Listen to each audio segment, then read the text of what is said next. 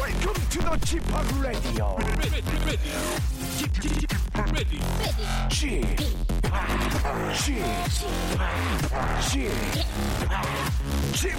Radio Show. Welcome, welcome, welcome. 여러분 안녕하십니까? DJ G-POP 박명수입니다.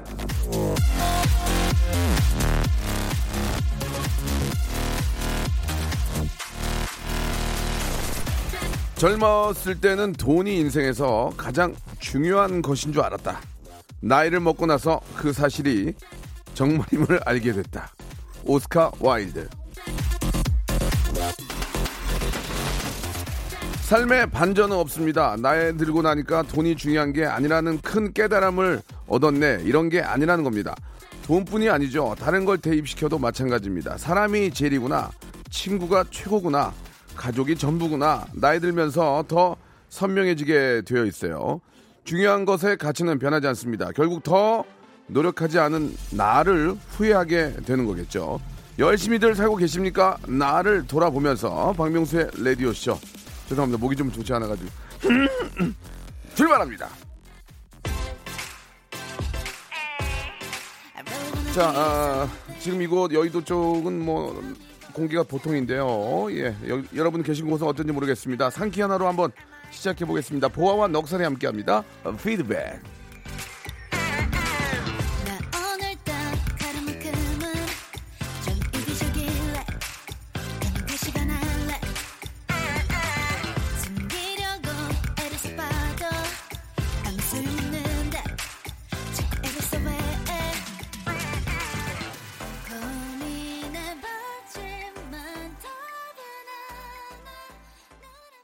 박명수의 라디오쇼입니다. 생방송으로 함께하고 계시고요. 6월 5일 오늘 진짜 새벽부터 예, 좋은 소식이 있었죠. 예, 우리가 정말 원했고 예, 너무너무 재밌게 봤는데 오세훈 우리 선수의 헤딩골로 일본을 1-0으로 제압하고요.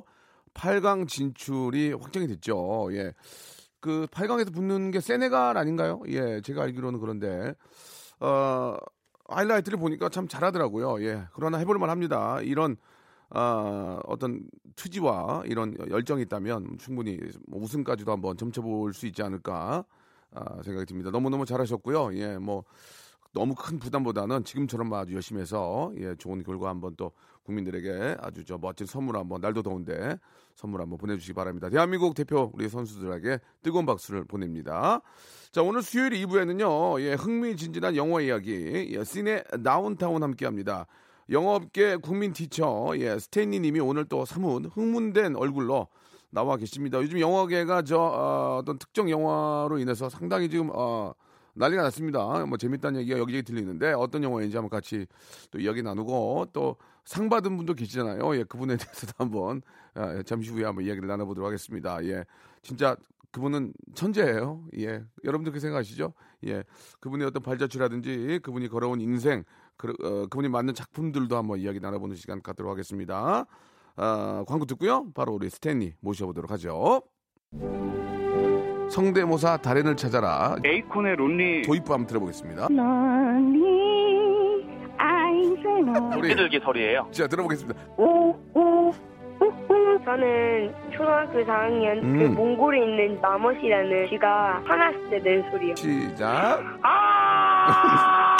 타이어 교체할 때 예. 스패너 빼는 소리 있잖아요. 아, 자, 한번 들어보겠습니다. 아, 일단 기본적으로 대통령 해야죠. 대통령님. 박명수, 예. 백조쇼. 헬리콥터가 시동을 걸어서 3,000피트까지 상승하는 소리입니다. 좋다, 좋아. 앰뷸런스 소리. 앰뷸런스 갈게, 앰뷸런스. 박명수의 라디오쇼에서 성대모사 고수들을 모십니다. 매주 목요일 박명수의 라디오쇼 함께 join.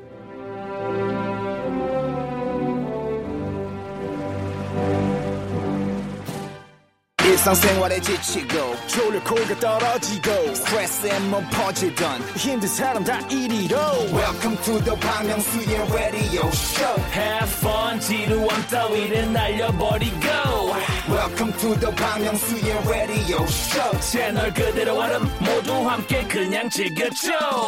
박명수의 radio show 출발.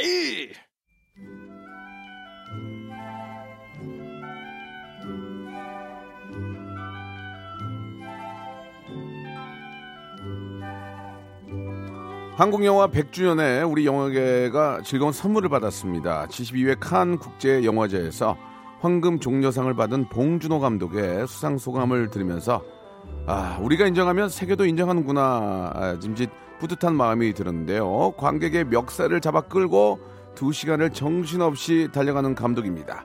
봉준호 감독의 영화 세계로 오늘 함께 들어가 보도록 하겠습니다. 시네 다운타운.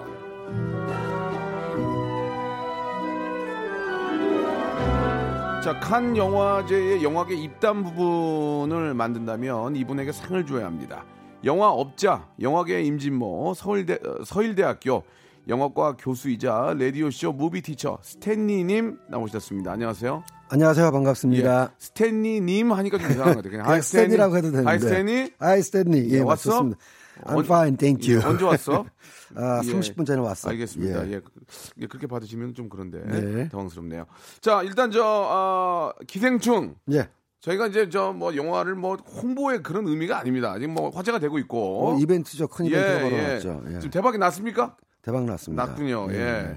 그 앞에서 우리가 인정하면 세계도 인정한다. 이게 맞군요. 정말 격세지감이 들 수밖에 없는 게요. 예. 저 같은 세대는 뭐라 그럴까? 그런 문화의 약간 변방의 기억을 가지고 어렸을 때 자랐는데 지금 음악은 BTS 팝 음악은 축구는 손흥민, 야구는 유현진 이런 식으로 봉준호 감독 덕에서 농담으로 두유노 클럽에 가입했다는 거 아닙니까?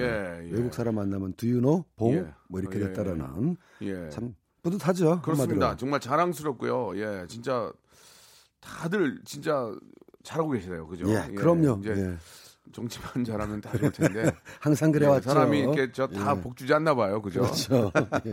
자, 우스갯소리로 말씀을 드렸고, 자 400만 넘겼습니까? 예, 어제부로 408만 정도 들었고요. BEP 넘겼나요? 그냥? 예, 이 영화의 BEP 그러니까 손익분기점이 370만 정도 예상이 되는데 이제부터는 이제 버는 것만 남았죠. 예, 얼마나 벌지 이제 두고 봐야겠습니다. 이것만 남았죠. 그렇죠, 계속이 돈 올라가는 소리. 그렇습니다. 야. 봉 감독님 참 좋으시겠어요, 그죠? 예. 제작자 봉 감독님이 제작까지 맡아서 하신 겁니까? 이 영화의 제작자는 따로 있습니다. 그분이 이제 하고 그렇죠. 있는 거예요. 그 제작자분이 이제 또 유명하신 오빠가 유명하세요. 이 영화의 제작자는 곽신혜라는 대표분인데 이 부분은 오빠 오라버니가 굉장히 유명한 감독이죠. 곽경택 감독이라고. 아우 예. 그럼 아주 대한민국 영화 집안입니다. 아, 유명하신 분이죠. 예. 역시 이제 감이 있네요. 그렇죠. 감이 있는 거예요, 이게. 예. 자, 아무튼 너무너무 좋은 일이고, 예, 이렇게 또 한국 영화가 대박이 나면 얼마나 또 영화 쪽에 계신 분들이 또 많이 또 이렇게 분위기가 좋겠습니까? 뿌듯하기도 하고 용기도 없고, 그럼요. 나도 한번 해봐야 되겠다는 의욕도 생기고 그러죠. 그러면서 이제 영화가 더 발전하는 거죠. 그렇습니다. 이번에 칸에서 받은 황금종려상 트로피가. 실제 금이 50돈이 넘게 사용이 된 겁니까? 왜냐면은 종려나무가지라 그래서 이렇게 뾰족뾰족하게 생긴 이파리 있잖아요. 야자수과의 일종인데 칸에 가면은 그 나무가 굉장히 많이 있거든요. 이 가로수처럼. 그래서 그거 잎사귀를 실물 크기 고다르드 본따서 만들다 보니까 그리고 칸씩이나 되는데 금 도금을 하겠습니까? 순금으로 이제 종려나무 잎사귀를 재현을 한 거죠. 그러면 재미난 그런 방법이긴 한데 요새 한 돈에 한 20만 원 가나요? 좀 15만 원 가나요? 글쎄요, 한 20만 원. 한 10만 원 잡아도 약 1,000만 원이군요. 그렇죠. 허허. 예, 그러나 그 가치는 1,000만 원으로 그럼요. 실제 가치로만 보자면 이제 금이 그렇게 들어갔는데 그 가격으로 이렇게 매길 수가 없는 거죠. 그럼요. 딱히 장르를 구분할 수 없다. 봉준호 자체가 장르다. 이런 이야기를 많이 하는데. 자, 그러면은 저희 주위에 우리 스태프들 중에서도 이제 영화를 한 50%는 보셨어요. 저희 쪽은 어차피 이제 이쪽 방송이나 예능 쪽이 있기 때문에 그런 또 화제가 된 영화를 봐야 되는데 아직 저는 못 봤습니다. 예. 아이가 지금 뭐가 있어가지고 아이 지금 케어하는 거 봤는데 가족이랑 보는 거는 약간 비추예요. 그래서 지금 저희 와이프랑도 좀 보러 가자 이렇게 약속을 했는데 아이가 성인이라면 상관이 없습니다. 아이는 이제 집에 있어야죠. 자, 기생충. 저는 처음에 이 기생충 떴을 때 무슨 편충, 요충, 십이지장충, 기생충인 줄 알고 그렇죠. 아니 이걸 어떻게 했을까라고 했는데 알고 봤더니 그게 아니라 사람 붙어가지고 이제, 그렇죠. 이제 빨아먹고 산다니 그게 기생충처럼 숙주에 들러붙어가지고 빨아먹고 그렇죠. 사는 사람들이라는 의미에서 기생충입니다. 이게 어떤 영화예요? 일단 장르적으로 보면 코미디고요. 아, 코미디입니까? 블랙 코미디라고 보면 되겠네요. 블랙 코미디. 그러니까 막 배우들이 개그를 하거나 몸 개그를 하거나 농담을 해서 웃긴다기보단 배우들 자체는 상황 속에서 진지하게 연기를 하는데 네. 그 상황이 주는 아이러니, 엇박자 이것 때문에 웃음이 나온다는 점에서 블랙 네. 코미디고 예. 약간 스릴러적인 부분도 있어요. 여기에 감춰진 진실이 무엇일까? 예. 그러니까 미스터리 구조로 파헤쳐나가는 부분도 있고 예. 그래서 여러 가지 블랙 코미디, 스릴러 그리고 약간의 호러. 네, 공포 영화 느낌도 있고 예. 그래서 다 모든 게 짬뽕돼 있는데 봉준호 감독 스스로 뭐라 그러냐면은 원래 자기는 장르 영화만 만들어 왔다. 장르 영화는 아까 얘기했던 호러나 스릴러 이런 거 장르 영화라고 하는데 그렇지만 한편으로는 장르 영화의 규칙을 따르지 않고 항상 조금씩 바꿔서 비틀어 왔다라고 본인이 얘기했거든요. 그래서 이제 외국에서는 봉준호는 장르 영화 감독인데 장르를 따르는 게 아니라 봉준호 자체가 장르다라고 평을 하니까 본인은 아유 무한한 영광이다 그렇게 불러주셔서 이런 대답이 나왔었죠. 스탠리님은 예. 영화 쪽에 전문가잖아요. 지금 뭐 대학교 교수시고 예, 실제로 영화를 또 제작도 하시고 뭐 아주 초창기에는 감독도 하셨는데 왜 스탠리는 봉준호 감독처럼 못 만들어요? 아, 왜 못 만들어요? 똑똑하신 분이잖아요. 영화계에는 예. 이제 자 이런 말이 있습니다. 예, 한번 얘기해 주세요. 예. 말 잘하듯이 영화 잘 만들면 예. 누가 영화를 못 만들겠느냐? 예. 말하는 것과 영화 만드는 것은 그렇군요. 완전히 다른 거다. 예. 그리고 훈수들 때만 잘하는 사람이 있고 자기가 직접 하면 못하는 사람이 있는데 저는 이제 훈수를 잘 드는 편인 거죠. 아, 그렇군요. 예. 그 우리 메인 작가 장인 작가가 예. 2시간을 예. 찰나였다. 그러니까 너무 2시간이 그냥 막 손에 땀을 쥐게 봤다는데 그렇게 영화가 그렇게 전개가 됩니까? 제가 주변에 본 사람들 얘기를 쭉 들어도요. 잠깐도 이렇게 딴 생각을 못해요? 그 정도 재밌어요? 그러니까 이 영화를 보고 100% 다 만족하는 건 아니에요. 평점도 막 9점대는 아닌 것 같은데. 그러나 지루하다고 얘기한 사람은 한 명도 못 들었습니다. 예. 그러니까 만족하지 못하는 사람도 물론 계시겠죠. 이 영화에서 어떤 묘사하는 유머라든가 상황이 본인의 스타일하고 본인의 취향하고 다르기 때문에 조금 아니다라고 얘기한 적은 있어도 영화가 재미없다. 2시간이 아주 지겨웠다. 이렇게 얘기한 사람은 한 명도 보지 못했습니다. 그러면 나갈 때 반응 어때요? 다 이제 끝나고 나갈 때 사람들. 나갈 때 반응은 공공이 뭔가 생각하면서 하는 반응이죠. 아, 생각하고 있어요? 예, 그러니까는 이게 이제 크게 반응이 상업영화로 결말이 시원할 경우에는 극장 바깥에서 출구 안내하는 직원들이 가장 정확하다는 거 아닙니까? 그래서 행복한 얼굴로 웃으면서 나오는 영화, 둘이 싸우면서 나오는 영화, 그 다음에 이제 뭔가 곰곰이 생각하면서 미소 짓는 나오는 영화. 근데 이거는 이제 미소를 짓지는 않지만 영화가 주는 울림과 생각할 거리를 계속 생각하면서 나오는 그런 영화인 거죠. 봉 감독님의 특징이 살인의 추억도 마지막에 좀 나오면서 좀 뭐가 있었죠. 너무 재밌게 봤는데 울림이 있죠. 너무 재밌게 봤는데. 그 저는 살인의 추억은 뭐 제 역대급 제일 1등이고요. 지금도 제가 생각하는 최고작입니다. 마지막에 나올 때도 좀 찜찜해요, 그죠? 그게 이제 왜 찜찜하냐 말이죠. 범인이 안 잡힌 것도 찜찜하지만 지금 우리가 생활하고 있는 이 생활 환경 공간에 그 범인이 아직 같이 있을지도 모른다는 생각 때문에 찜찜한 거거든요. 참 그 영화를 참 잘 만드시는 분입니다. 그렇게 저 잠깐 그 만드는 그 과정을 잠깐 좀 봤는데 그 실제로 그 연기자들한테 대본을 들고 연기하는 모습을 보고 연기자들도 깜짝 놀란대요. 연기 잘해요. 당신이 하세요 연기. 당신이 하라고. 그러니까 너무 잘하니까. 네, 연기 잘합니다. 그러니까 그걸 또 잠시 후에 이야기를 계속 나눠보고요. 여기서 이제 우리 애청자 여러분께 퀴즈 하나 내드리겠습니다. 준비되셨나요? 예. 시내 다운타운 영화 영퀴 타임.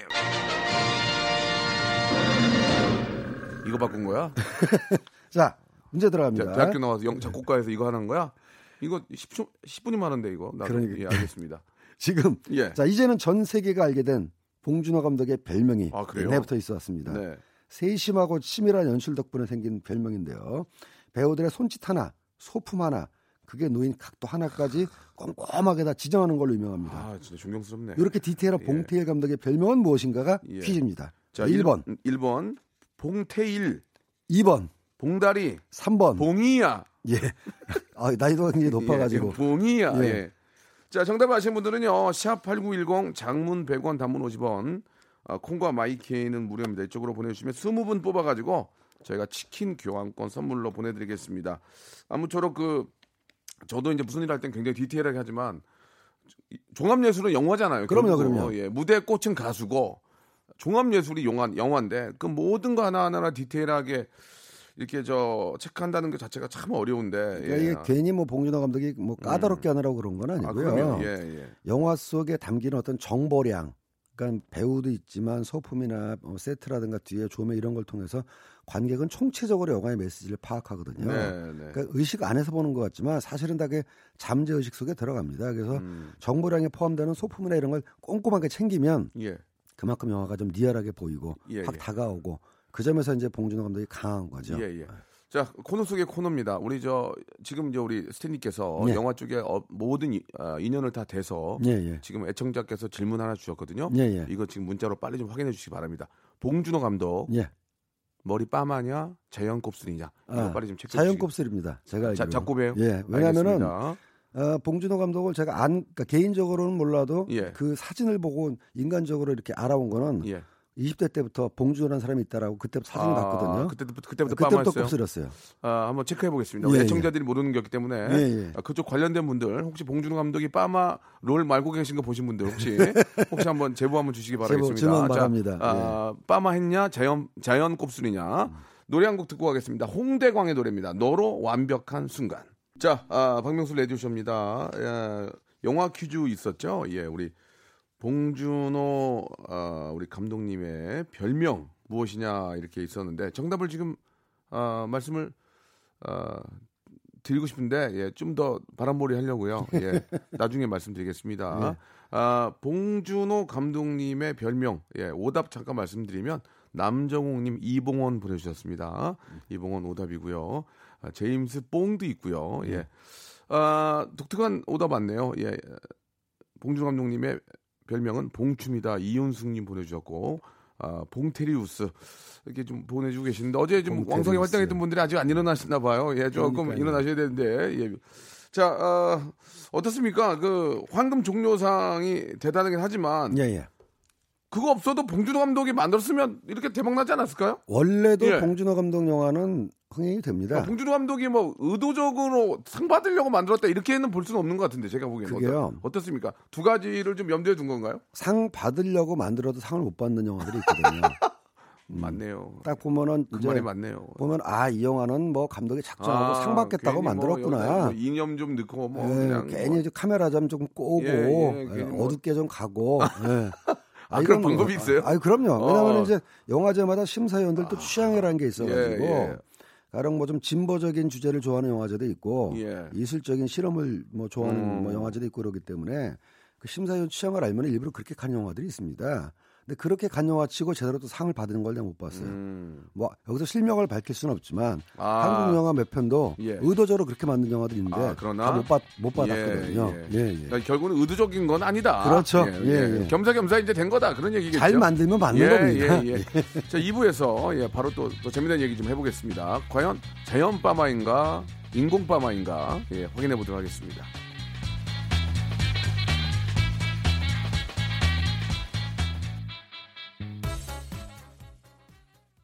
박명수의 라디오 쇼 출발!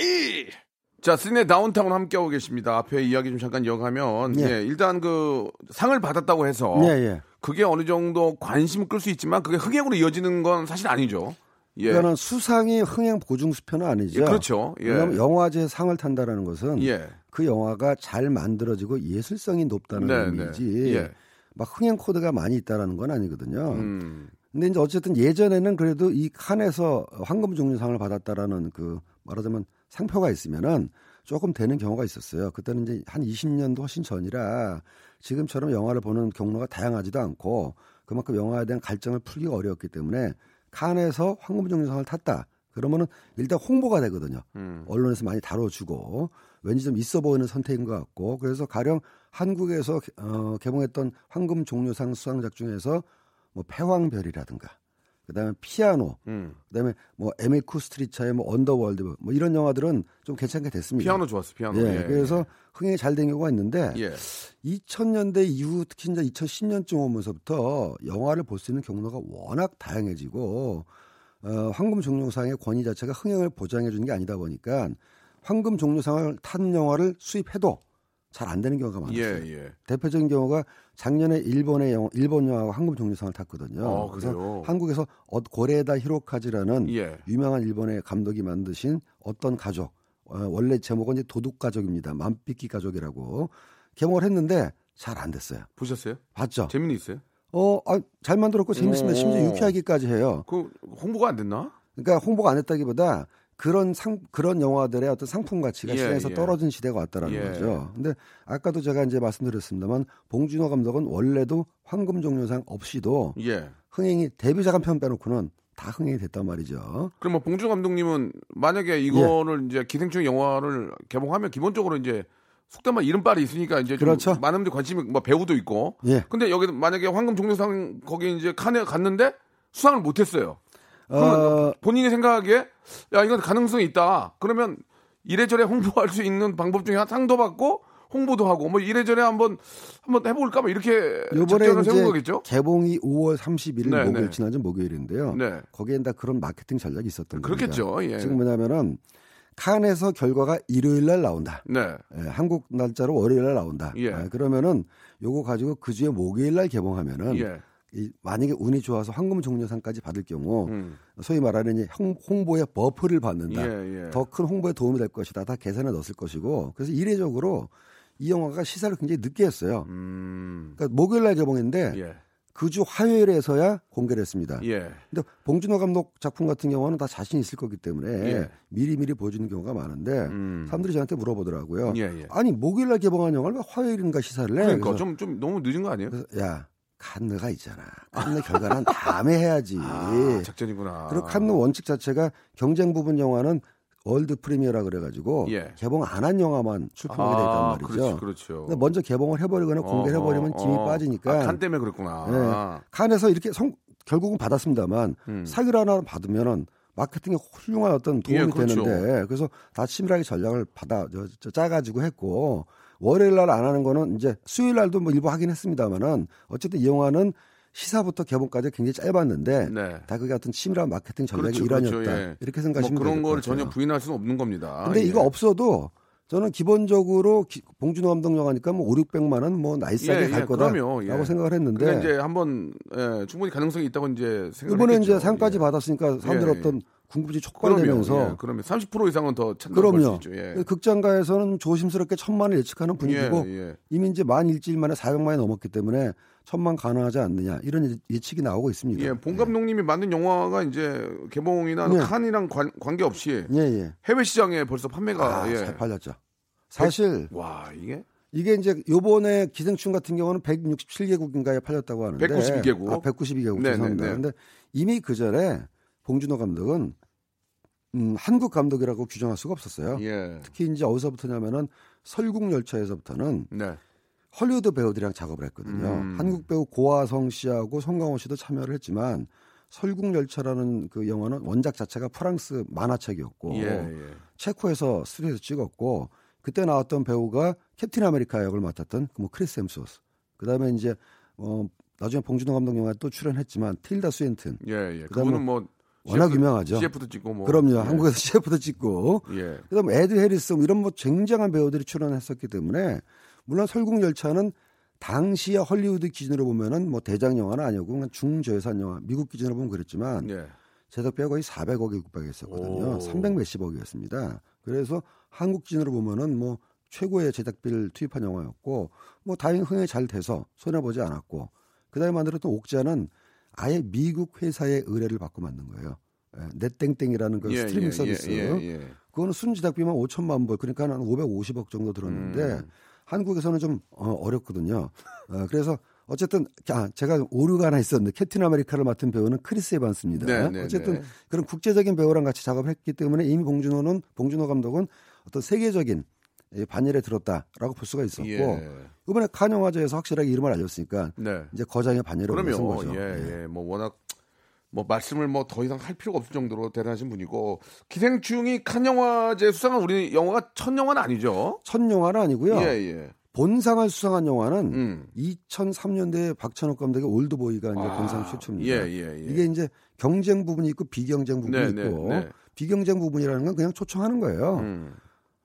칸 영화제에서 초청당하는 영화가 아마 한 200편 넘을 겁니다. 우리나라 부산 영화제도 200편 가까운데 200편이 안 되겠습니까? 그래서 옛날에는 칸 영화에 그냥 초청만 당해도 칸 영화제 출품작이다 이렇게 광고를 했어요. 거기다 아무 영화나 받는 건 아니잖아요. 아무나 예산 물론 예산이 있잖아요. 어느 정도 예술성이 있죠. 예. 근데 칸 영화제도 완전히 상업적인 부분을 배제하지는 않기 때문에 그렇죠. 미드나잇 스크린이나 몇몇 섹션에서는 약간 오락성 있는 영화를 틉니다. 근데 진정한 그 칸적인 이 특성은 공식 초청작 경쟁 부분이라고 그래가지고 경쟁 부분에 올라가는 것 자체를 큰 영광으로 여겼어요. 그래서 한국 영화가 최초로 경쟁 부분에 올라간 게 임권택 감독님이 춘향전이라는 영화를 만들었을 때 최초로 경쟁 부분에 초청이 됐습니다.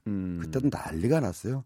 야, 한국 영화가 칸의 경쟁 부분에 초청이 됩니다. 그다음에 이제 그 다음에 취하선 만드셨을 때 임권택 감독님이 감독상 받으셨고, 그다음에 이제 전도연 배우가 아시다시피 이제 여우주연상, 이창동 감독님이 이제 2010년에 시라는 영화로 이제 각본상 받으셨는데 그 이전까지는 올드보이가 굉장히 파란을 일으켰죠. 그렇죠.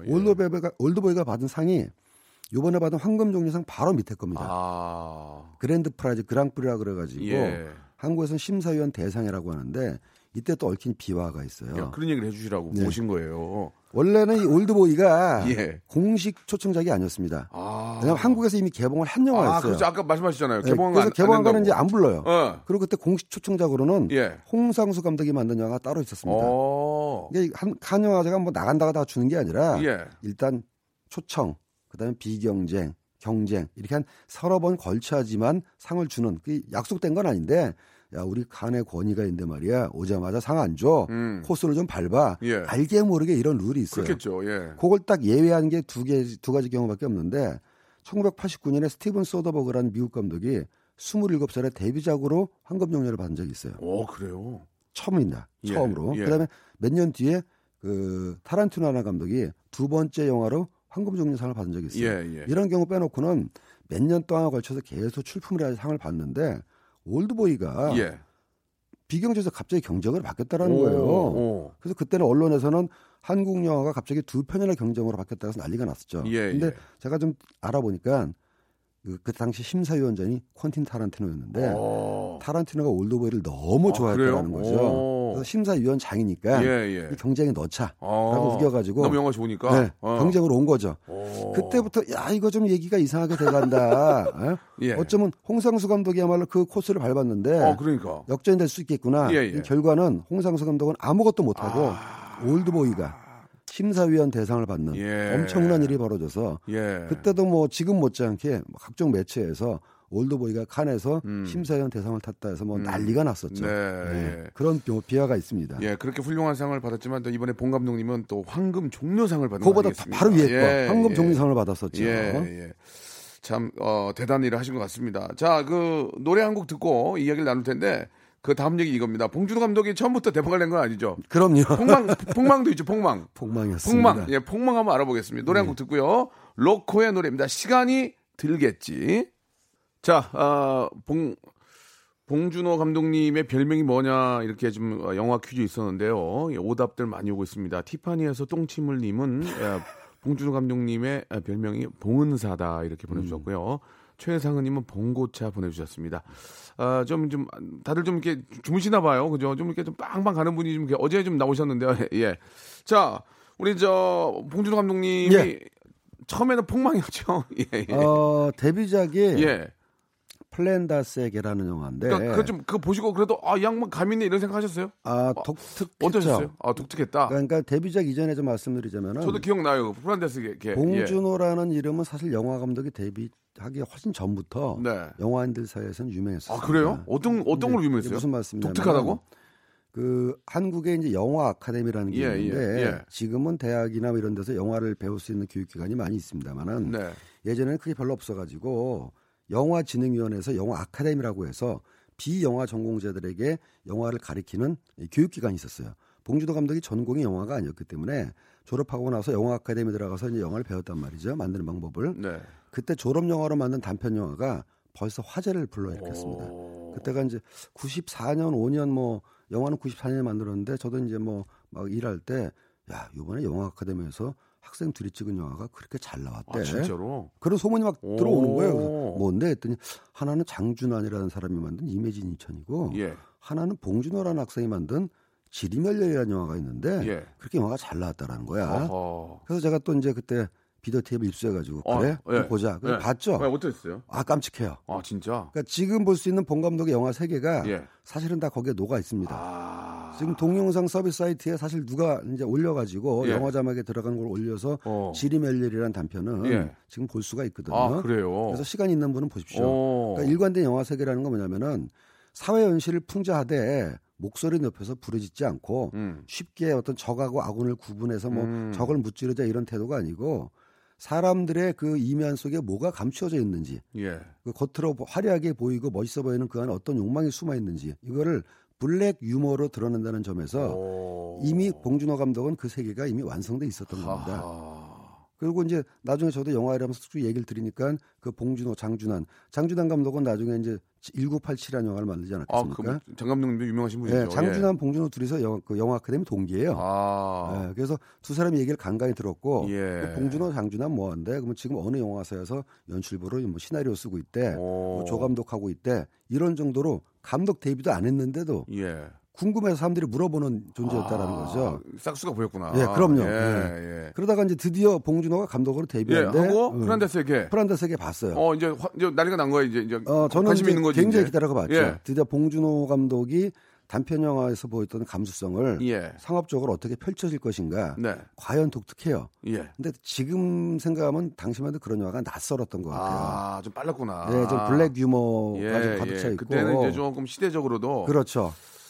이걸 보고 뭐 웃어야 될지, 뭐 울어야 될지, 감동받아야 될지. 네. 그때 나왔던 배우가 이제 이성재 배우하고 이제 배두나 씨인데, 그렇게 만약에 더 잘 됐으면은 이건 뭐 쓸데없는 얘기입니다만 이성재 배우가 지금 송강호 배우처럼 봉준호 감독의 페르소나가 될 수도 있었죠.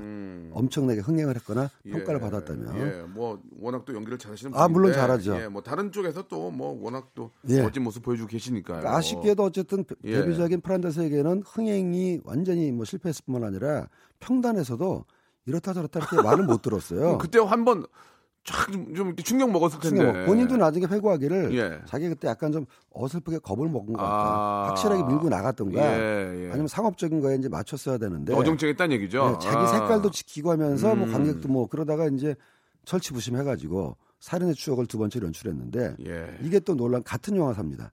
저 같은 소인배는 이 데뷔작이 실패한 감독한테 바로 다음 영화 연출하지라고 제안하기 쉽지 않을 것 같은데 본 거야. 네, 그래서 대표가 이제 가능성을 봤기 때문에. 이제 바로 다음 작품을 연출했고 그 참조로 이제 그 영화 제작자였던 분은 차승재라는 분인데 지금 현재 한국 영화에서 활동하고 있는 장준환 감독, 아까 말씀드렸던 봉준호 감독, 그다음에 최동원 감독 있지 않습니까? 암살 만든. 세 명 다 그 영화사에서 데뷔했어요. 아, 그러니까 위에 있는 그분이 좀 감이 있는 분이네. 안목이 남다른 분이죠. 약간 좀 내다보는 분이네. 아, 배포가 크고. 아, 네, 어쨌든 뭐 스타일이 아주 멋진 그런 제작자셨는데. 지금 어쨌든 이 봉준호 감독이 이렇게 계속해서 세계적인 거장이 될 수 있었던 데는 살인의 추억이라는 영화가 진짜 그죠. 예, 제 어떤 마음속에 가진 1등이에요. 살인의 추억은 흥행 비평면에서 완전히 성공을 했고 이번에 기생충은 저도 굉장히 잘 봤습니다만은 사실 미안하게도 아직도 1등은 살인의 추억이에요. 그렇죠. 그 다음에 기생충이라고 얘기할 수가 있겠습니다. 그러니까 이제 가끔 그 이제 케이블 TV나 이런 데서 살인의 추억을 해주면 봤지만 또 보게 돼요. 봤지만. 그게 신기하다니까요. 그게 하나도만 봤는데 또 그 보게 돼. 그러니까 조심해 하면 이렇게 넘어져. 꿀 발라놨나? 이렇게 논두에서 넘어져. 그거 재밌어요 그거. 꿀 발라놨네. 어쨌든 저도 뭐 다른 영화 뭐 이렇게 한국 영화 두 번 세 번 안 본다면은 아니 뭐 바빠 죽겠는데 언제 되게 생겨봅니까? 근데 봉준호 감독의 살인 추억은 말씀하신 대로 틀면 봅니다. 그렇습니다. 자, 오늘 저 할 얘기가 좀 끝이 없네요. 이 살인의 추억까지 이야기를 좀 했는데 기회가 되면 또 다음에 한번 또 다시 한번 좀 봉준호 감독님에 대해서 한번 더 좀 알아보도록 하고 오늘은 좀 여기까지 하도록 하겠습니다. 정답 발표해야죠. 정답 먼저 말씀해 주시죠. 봉테일입니다. 봉테일이었습니다. 20분 뽑아가지고 저희가 준비한 선물 치킨 교환권 선물로 드리겠습니다. 우리 팀장님 다음 주에 뵐게요. 다음 주에 뵙겠습니다. 네, 감사드리겠습니다. 자, 박명수의 라디오쇼에서 드리는 선물을 좀 소개해드리겠습니다. 진짜 탈모인 박명수의 스피루 샴푸에서 기능성 샴푸, 알바의 새로운 기준 알바본에서 백화점 상품권, 주식회사 홍진경에서 더 다시 팩 세트, N9 화상영어에서 1:1 영어회화 수강권, 온 가족이 즐거운 웅진 플레이 도시에서 워터파크 앤 스파 이용권, 파라다이스 도고에서 스파 워터파크권, 우리 몸의 오른 치약 닥스메디에서 구강용품 세트, 제주도 렌트카 협동조합 쿱카에서 렌트카 이용권과 제주 항공권, 프랑크 프로보 제오 헤어에서 샴푸와 헤어 젤리 마스크, 아름다운 비주얼 아비주에서 뷰티 상품권, 건강한 오리를 만나다 다향 오리에서 오리 불고기 세트, 푸른 숲 맑은 공기 봄바람 평강랜드에서 가족 입장권과 식사권, 160년 전통의 마루코메에서 미소 소금 세트, 대한민국 양념치킨 처갓집에서 치킨 교환권, 피로해지기 전에 마시자 고려은단에서 비타민C 음료, 반려동물 함박 웃음 울지마 마이팻에서 멀티밤 2종, 무한 리필 명륜 진사 갈비에서 외식 상품권, 슬림 카시트 파파 스터프에서 주니어 카시트, 두 번 절여 더 맛있는 6개월의 더 귀한 김치에서 김치 세트, 갈배 사이다로 속 시원하게 음료, 스마트 뽀송 제습제 TPG에서 제습제 세트, 돼지고기 전문 쇼핑몰 산수골 목장에서 쇼핑몰 이용권, 네모 이야기에서 골전도 블루투스 이어폰 비브란테, 콜라겐 라면에서 쫄깃하고 매콤한 라면 세트, 천연 온천수 온천 메카 이천 미란다 호텔에서 숙박권과 스파 이용권, 아름다움을 추구하는 제나셀에서 가슴 탄력 에센스, 가평 명지산 카라반 오토 캠핑장에서 카라반 글램핑 이용권을 여러분께 선물로 드리겠습니다.